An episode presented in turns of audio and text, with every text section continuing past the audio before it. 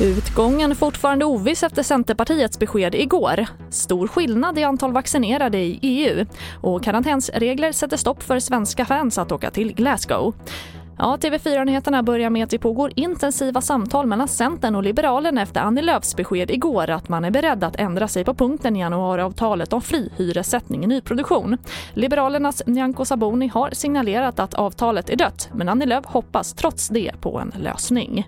Jag vill ju hitta en lösning här och när jag tittar på riksdagens mandatfördelning så ser ju jag att januariavtalet är minsta gemensamma nämnare i hur det ser ut. Och nu har jag lagt på bordet ett förslag på förnyat januariavtal som jag hoppas att de nu kommer att begrunda. För jag tror att det här är en väg framåt. Och det sa Centerledaren Annie Lööf. Och skillnaderna på hur många som är vaccinerade mot covid-19 inom EU ökar. Snittet på antalet vaccinerade är runt 60% men i Öst och Centraleuropa är snittet långt under.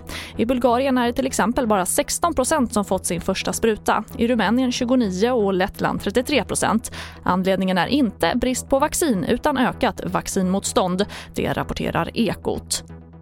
Och vi avslutar med fotbolls-EM. Igår jublade ju svenska fansen över vinsten men idag står de inför ett nytt faktum som är mindre roligt. För svenska fans kan inte med kort varsel resa till Storbritannien för att se åttondelsfinalen i Glasgow på tisdag. Det är karantänsregler som sätter stopp. Men det kan ändå bli en del fans på plats tack vare backen Mikael Lustig. Fans kommer vi säkert ha. Eh, det finns många, många svenskar i UK som jag hoppas att de kan ta sig dit i alla fall. Eh, sen som jag sa innan så så har jag många vänner i Glasgow fortfarande som, som får lösa det. Så du, du ringer kompisarna ja. och tar dit. Har du en hel gul vägg? Ja, men det, det, den löser vi också. Så att det, det, det blir nog gult om i Glasgow.